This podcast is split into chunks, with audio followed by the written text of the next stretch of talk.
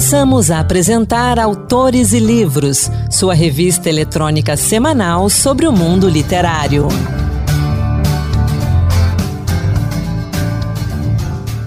Olá, eu sou Ana Beatriz Santos e bem-vindos ao Autores e Livros. No programa de hoje, romances, contos e poesia. Vamos juntos? A gente começa o programa com a conversa que o Anderson Mendanha teve com o escritor e diplomata Bert Júnior sobre o seu livro de contos Do Incisivo ao Canino. Vamos ouvir? Entrevista.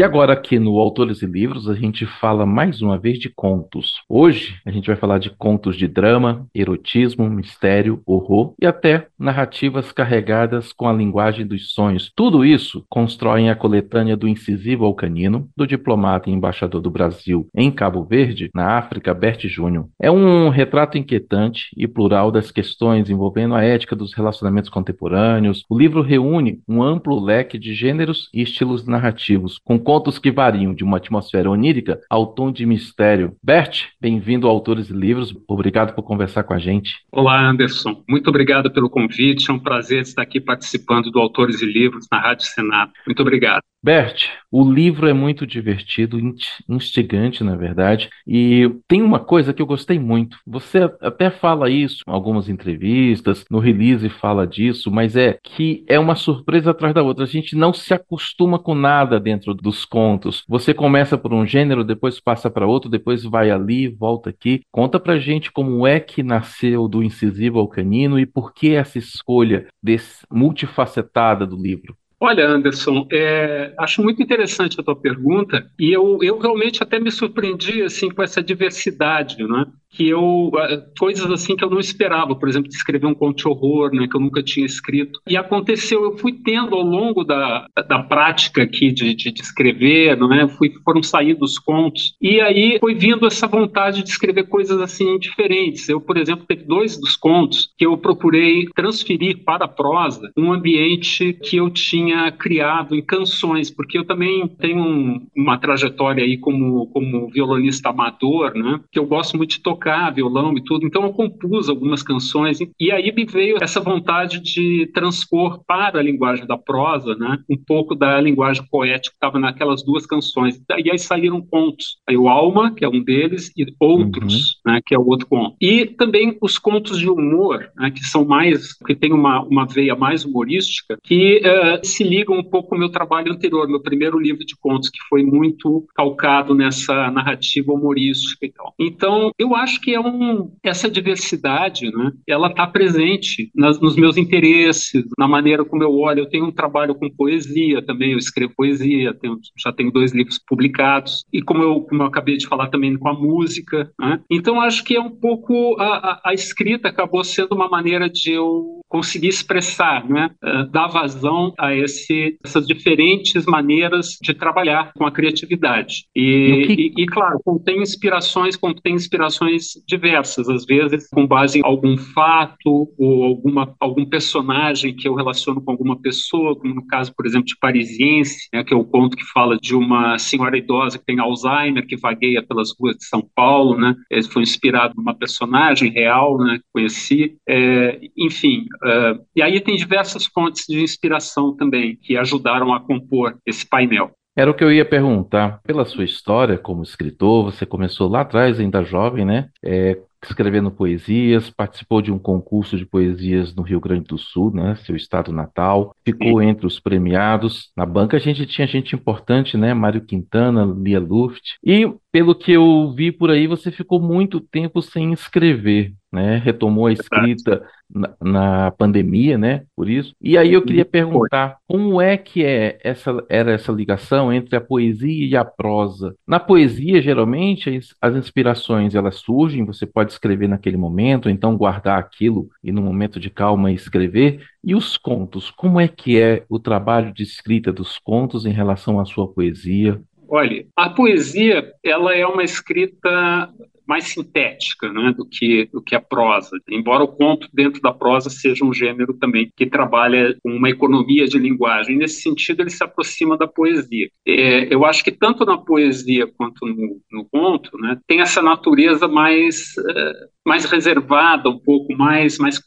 talvez mais concentrada no, no dizer, na mensagem. Né? A poesia é muito é, tem uma carga muito concentrada, né? que, que passa pelos, pelos símbolos, né? que passa pela, pelo ritmo, passa pela, pelas rimas e aliterações, né? mas aquilo tudo trabalha para que haja uma impressão forte e que essa impressão se descola um pouco da extensão do texto. Né? O que é mais importante é o efeito que ela tem. E nesse sentido, conto também é muito assim. O conto também é, ele só vai ser um conto bem sucedido se ele conseguir ter um efeito, um efeito, um, um punch né, no, no, leitor. Portanto, eu acredito que, embora um trabalho poético tenha sua especificidade, eu acho que o conto tem alguns, contra alguns paralelismos ali uh, com, com o trabalho poético, né? Uh, nesse sentido, de ser uma escrita minimalista, de ser uma escrita que foca muito no efeito, e aí também, por isso, abre, abre espaço para a gente, inclusive, trabalhar com contos que, que têm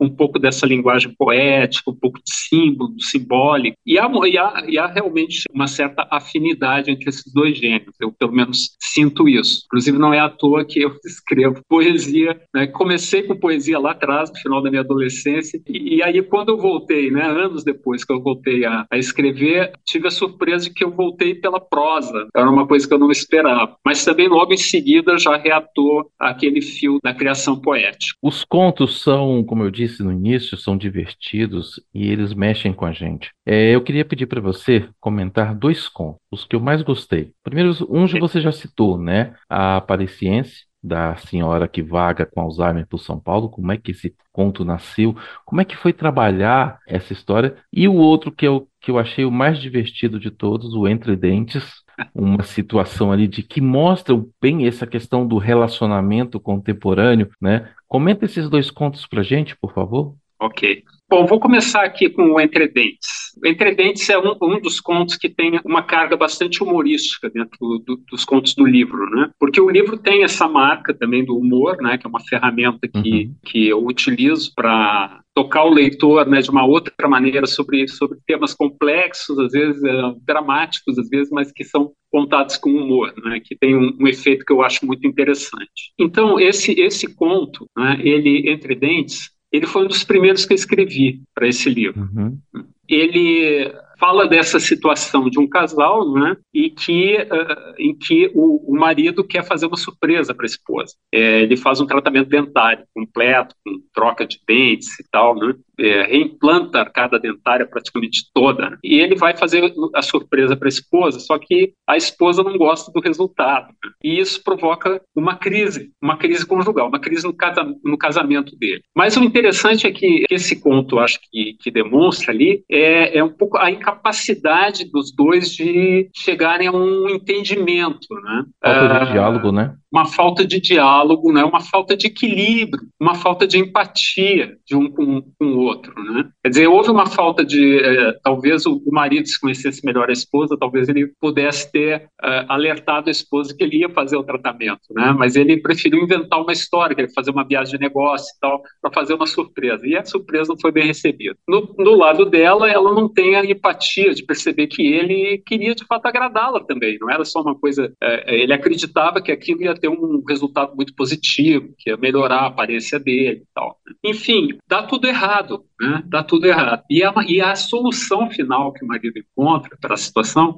é também uma solução extrema, né? Totalmente desequilibrada, né? Quer dizer, em, em nenhum momento há um, se encontra ali um, um equilíbrio uh, entre, entre essas duas personagens ali. Isso é uma preocupação, é uma preocupação que eu acho que está presente muito, a gente olha o debate hoje em dia na sociedade brasileira, eu acho que há muito essa preocupação, né, do, da falta de um diálogo genuíno, né, da falta de uma capacidade de, de aproximação, de entendimento, Sim. de negociação, é, é, ficando muito numa polarização que, que isola as pessoas. As pessoas parecem que não sabem mais argumentar, conversar, uhum. né, e, e, reconhecer pontos de vista diferentes. Exato. E, e, o conto, o conto demonstra essa, essa tendência, né, uh, com um final dramático. É dramático e é cômico, né? Um final é, é cômico e é dramático ao mesmo tempo. Quer dizer, eu acho que o humor uh, tem essa vantagem. Ele nos faz uh, nos torna mais palatável para a gente abordar temas que são delicados, espinhosos, às vezes, às vezes é, dolorosos, né, para a gente é, refletir. E o humor tem essa essa qualidade de nos alguns fazer rir, né, de, de, já criar uma válvula de escape assim natural para abordagem do, dos problemas. Né.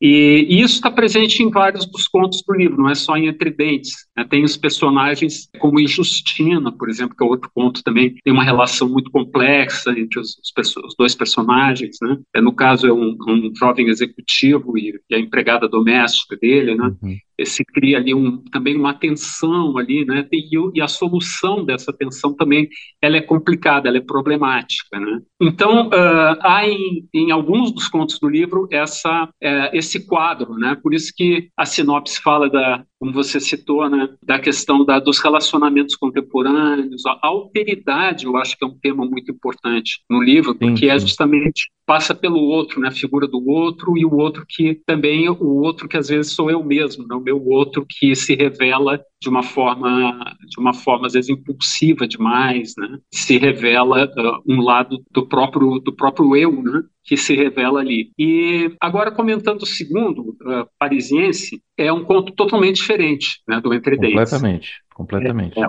E é um conto que foi inspirado, Anderson, numa pessoa que eu de fato conheci, uma pessoa real, é, da vida real que eu, que eu conheci e que apresentava alguns traços assim que a personagem evoca ali, né, que a personagem apresenta no, no conto. A personagem, então, ela é uma, uma senhora idosa que vagueia pelas, pelas ruas de São Paulo e eu fiz uma ambientação, assim, em poucas horas ali, em pouco tempo, num passeio dela pelo bairro de Perdizes, em São Paulo. E eu acho que ali é um pouco uma reflexão sobre também um problema contemporâneo, que é esse do Alzheimer, né, que é uma doença uhum. muito presente hoje, né, e é um, assusta muito a gente, né? Que assusta e que isola as pessoas, né?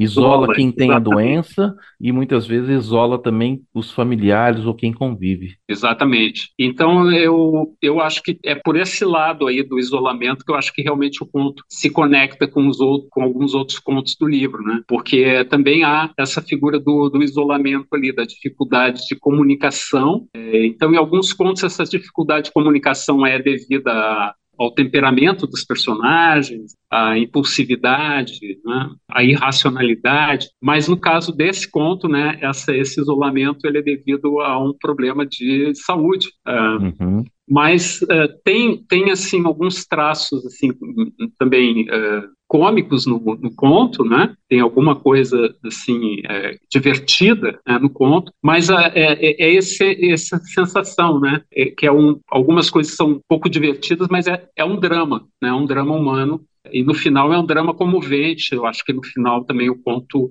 pretende, pelo menos, né, espero que tenha conseguido, sensibilizar o leitor assim, para a figura humana né, da, daquela senhora que está ali sozinha no mundo, vagando pelas ruas ali de São Paulo, né, em busca de uma de uma parente, né, de uma sobrinha que, que está que moraria por ali. Enfim, são é, esse é um conto é, dentro do livro ele é um, é um ponto diferente, né, dentro do livro. Bert, o livro é gostoso, principalmente porque ele ficou muito bem amarrado. E eu queria perguntar se, depois desse ato de tantos anos sem escrever, e aí na, nesse retorno, a sua experiência como embaixador, como diplomata, né, acho que se não me engano, há cerca de 30 anos, como é Sim. é que isso influenciou a sua escrita e essa retomada? Porque os tempos de pandemia mexeram com todo mundo. Então, como foi essa uhum. sua retomada e como a sua vida como diplomata influencia a sua escrita?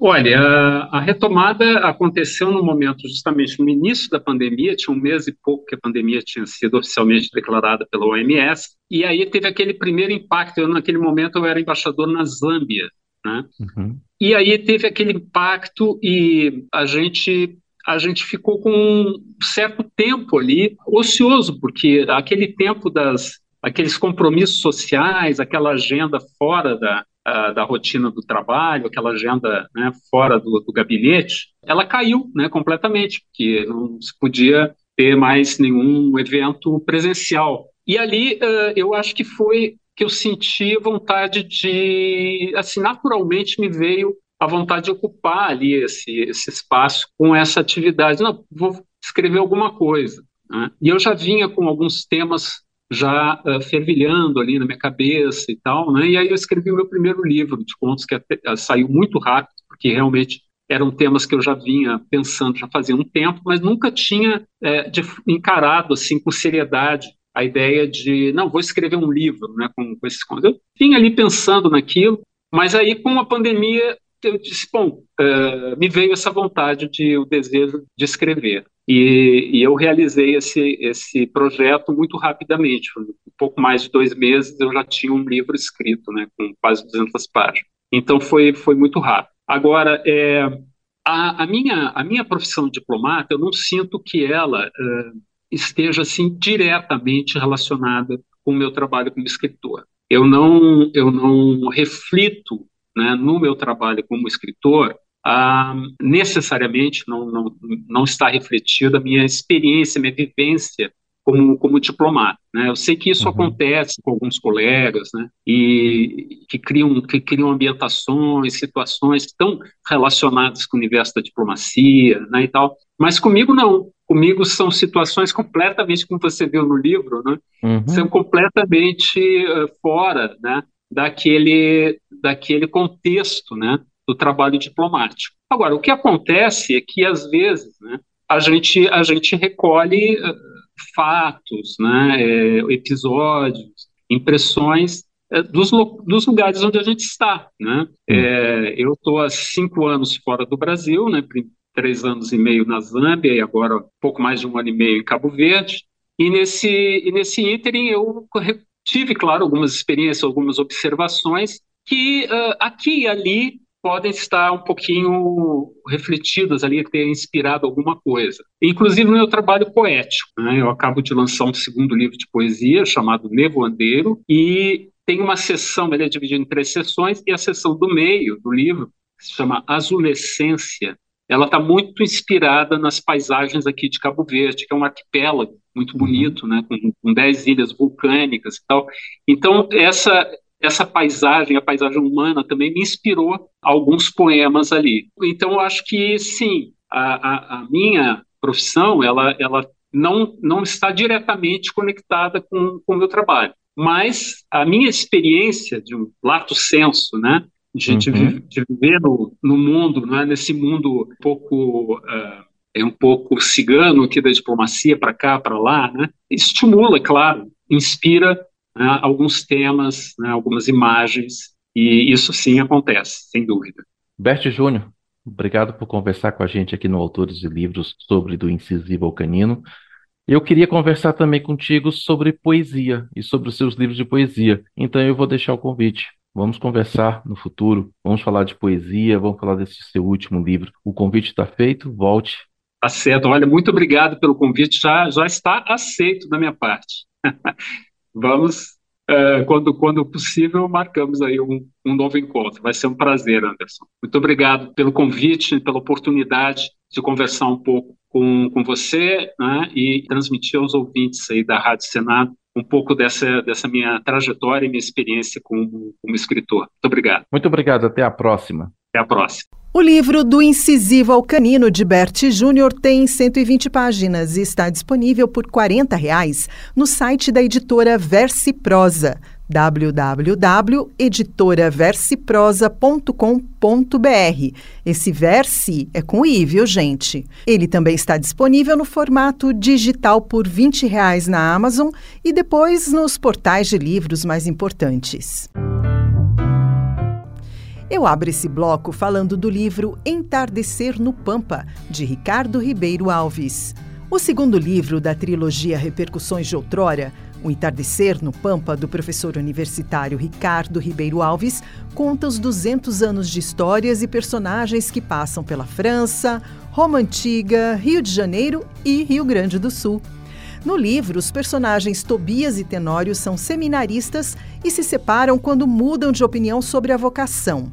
Os amigos se reencontram anos depois e falam sobre aspectos da espiritualidade, desafios e expiações. Lembram também como tratar os fracassos de vidas anteriores, não como punição, e sim lições, aprendizados de vida. E para terminar a trilogia em dezembro, vai sair o último livro, que terá como pano de fundo a África Ocidental, Espanha, interior de Minas e volta ao Rio de Janeiro contemporâneo, onde as três histórias se conectarão novamente. O livro Entardecer no Pampa, publicado pela editora Apris, custa R$ 68,00 nos portais de livros da internet e está em promoção por R$ 40,00 no site da editora, editoraapris.com.br. Esse Apris tem dois P's, viu, pessoal? O livro também está disponível na versão digital por R$ 19,00. Eu falo agora de um relançamento que acaba de chegar às livrarias. É a nova edição de Os Ratos, de Dionélio Machado, publicado pela Todavia. Em 28 capítulos curtos escritos numa prosa descarnada e em diálogo com as tendências urbanas do início do século XX, acompanhamos a perambulação do pobre homem por uma então provinciana Porto Alegre. De bonde ou a pé, ele atravessa ruas e praças mergulhado em um estado de angústia existencial, o tempo todo atrás de uma solução. Publicado em 1935, pouco antes da instauração do Estado Novo, este romance vertiginoso e inconformista acompanha a modesta odisseia de um homem comum e sua busca obsessiva, quase delirante, pela sobrevivência no mundo hostil. E uma curiosidade sobre esse livro: esse livro nasceu de um pedido do escritor Érico Veríssimo para participar de um concurso literário. Acabou se tornando uma das obras mais influentes da segunda geração do modernismo no Brasil e chegou a receber o prêmio Machado de Assis da Academia Brasileira de Letras. Vale conferir. E chegou o momento da poesia aqui no Autores e Livros. No Encantos Diversos de hoje, Marluce Ribeiro nos fala de Claufi Rodrigues. Encantos Diversos Poemas que tocam. Olá, o Encantos Diversos traz para você obras do poeta Claufi Rodrigues. Natural de Duque de Caxias, Rio de Janeiro, onde nasceu em 1956, Claufi Rodrigues é também jornalista, cineasta e compositor. Publicou seu primeiro livro de poesia, intitulado Uma Onda Engole a Outra, em 1979, mas desde 1977 já participava de recitais. Da antologia poética Escreva Sua História, selecionei para você A Gravidez das Palavras. As palavras estão grávidas de dúvidas, rimas ricas e pobres, metáforas ávidas. As palavras estão grávidas de desejo, pálidas de medo, cálidas, crisálidas. As palavras estão descontroladas em gestação, na mudez aparente de semente, dente, grão. As palavras nascem com asas de silêncio, é preciso arrancá-las ao coração. Claufe Rodrigues organizou, juntamente com Alexandra Maia, a obra Cem Anos de Poesia, que traça um panorama da produção poética brasileira no século XX. Agora você ouve Aprendizado, versos que o poeta dedicou ao pai, extraídos do livro O Pó das Palavras. Caiu no mar, tem que nadar, murmurava meu pai marinheiro, tirando um bagre do anzol, um cigarro do bolso traseiro. Eu, sabedor de nada, azeitava o eixo do sol, sonhando um dia conquistar o meu lugar à sombra. E o mar era tão grande, e a minha imaginação, tamanha, quebrava além da arrebentação no redemoinho de uma música estranha. Anda, moleque, recolhe a rede, carrega o peixe para tua mãe cozinhar. Era o meu pai me fisgando com o olhar, e eu seguia suas pegadas pelos caminhos de areia ouvindo as ondas a murmurar como o canto de uma sereia. Caiu no mar, tem que nadar. Caiu no mar, tem que nadar. Claufe Rodrigues apresentou e dirigiu Palavrão, o primeiro programa de poesia da TV brasileira que estreou em 2005 no Canal Brasil. Foi ainda repórter e apresentador do Globo News Literatura. Ouça agora Eu Defenderei o Amor até o Fim, poema publicado no Livro dos Camaleões. Eu defenderei o amor até o fim.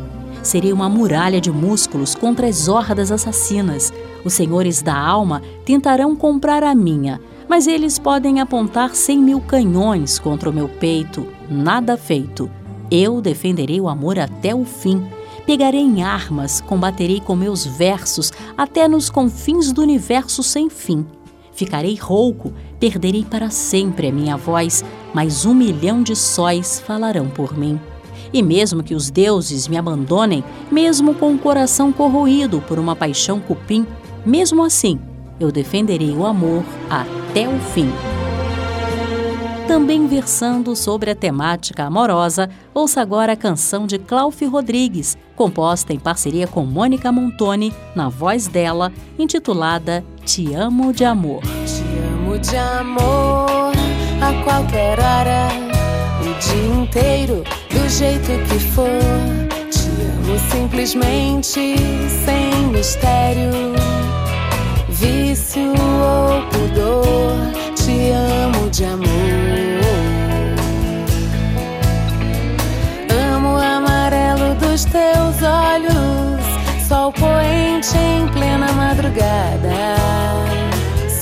melodias, suas trilhas.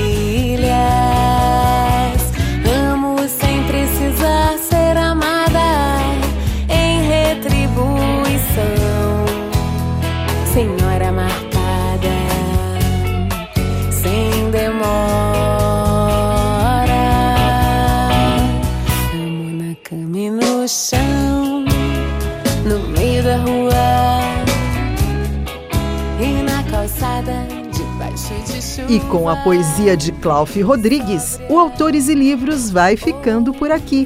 Na semana que vem, vamos trazer um resgate histórico das escritoras cearenses do século XIX, com entrevista com a professora Carla Castro, autora de Resquícios de Memórias. E não deixe de acompanhar outras dicas de leitura, lançamentos e notícias do mundo editorial no Instagram. Use a hashtag Dicas Autores e Livros. O programa de hoje contou com a apresentação de Ana Beatriz Santos, produção de Anderson Mendanha e Keuli Torres e trabalhos técnicos de Eliseu Caires. Até a próxima, boa leitura! Acabamos de apresentar Autores e Livros, sua revista eletrônica sobre o mundo literário.